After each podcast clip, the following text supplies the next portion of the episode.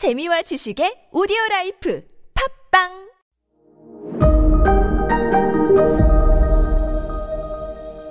네, 여러분 안녕하십니까. 역사 스토리텔러 썬킴 인사 드리겠습니다. 일본이 만주 침공했습니다. 괴뢰국 만주국이라는 정말 그 허, 허수아비 국가 만들어 놓고 마지막 청나라의 황제 푸이를 허수아비 황제로 앉혀놨어요. 이거 일본 내에서도 반대 의견이 많았습니다. 하지만 일본 내에서는 강경 분위기가 더 앞서 나갔어요. 어, 만주 침공을 반대했던 인물들 다 암살당합니다. 정치인들, 뭐, 유명인사들. 국제사회에서, 국제연맹이 있었거든요, 그때는요. 2차 대전 끝난 다음에는 국제연합, UN이 만들어지죠? 1차 대전이 끝난 다음에는 국 제연맹이라는 게 만들어집니다. 뭐, UN의 전신이죠? 일본도 회원국이었어요. 국제연맹 회의에서 세계 각국이 일본 항의를 합니다.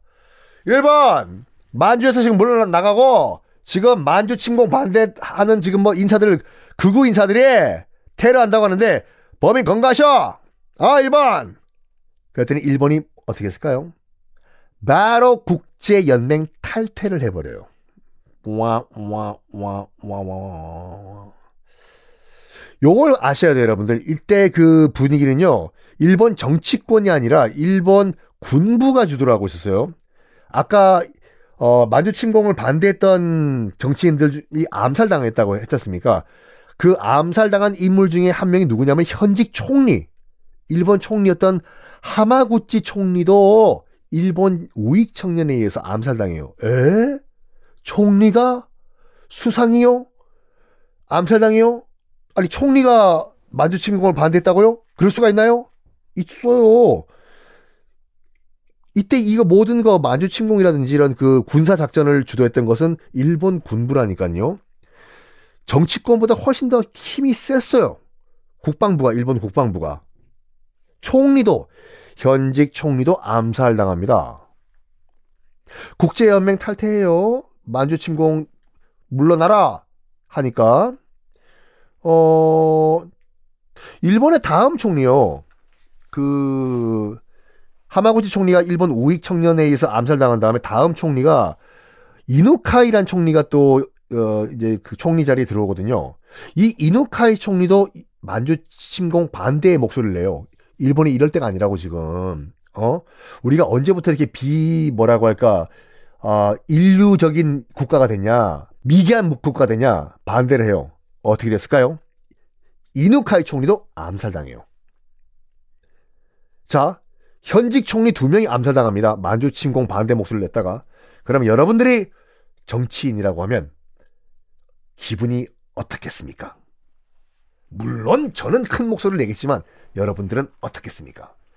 덜덜덜덜덜덜덜덜덜 무섭겠지요. 만주 침공 반대 그러면 칼이 날아오는데 그래서 일본 정치권이 은매 기주고 바짝 엎드린 다음에 다음 총리를요, 아예 군 출신 인사를 총리에 어서 오십시오. 오게 만듭니다. 사이토 마코토라는 군인이에요. 군 출신 인사가 총리가 됩니다. 이 말은 뭔지 아세요? 뭔지 아십니까? 바로 이때부터 일본은 군사 독재가 시작이 된 거예요. 우리도 여러분들 뭐 군 출신 대통령이라고 하지만 말이 군 출신 대통령이지 그냥 군사 정권이잖아요. 그냥 나 군복 벗고 넥타이 매고 나 전역하고 셀프 전역한 다음에 선서 난 대한민국 대통령으로 한다고 해서 문민 정부는 아니지 않습니까? 우리 역사를 보더라도 군사 정권이라고 보죠. 왜냐면 밑에 있는 애들이 다 사람들이 군 출신들이고 하니까. 그래서 군복 벗고 총리가 됐다고 하더라도 사이토 마코토는 군 출신이고 이때부터는 일본도 군사 독재입니다.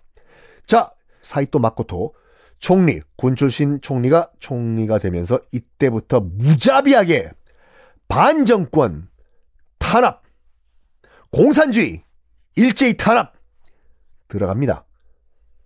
특히 공산주의 사회주의 그 어, 추종자들을 탄압했냐면 1935년쯤 되면 일본에서 아예 공산주의와 사회주의가 거의 멸종이 돼요. 참 여러분들 이거 아세요? 사회주의와 공산주의 차이점 아십니까? 요즘 뭐 우리나라에도 뭐 여러 가지 얘기가 나오는데 제가 뭐 거기 뭐 이렇게 왈가불가할 입장은 아니고 지금 여기 어 세계사니까 요 차이만 간단하게 말씀드릴게요. 사회주의와 공산주의는 어떤 차이가 있느니 예전에 한번 제가 말씀드린 것 같아요.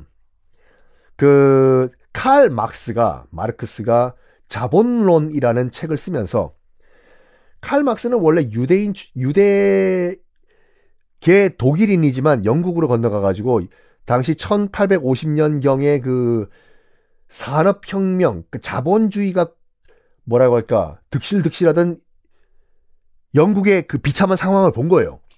올리버 트위스트라는 여러분 영화 보셨나요? 소설도 있고 다섯 살, 여섯 살짜리 애들이 탄광에 들어가서 석탄 캐고 몸이 작으니까 우리 설국역찰 보면 거기도 애들이 막 기계 사이에서 끼어가지고 일하잖아요. 덩치가 작으니까.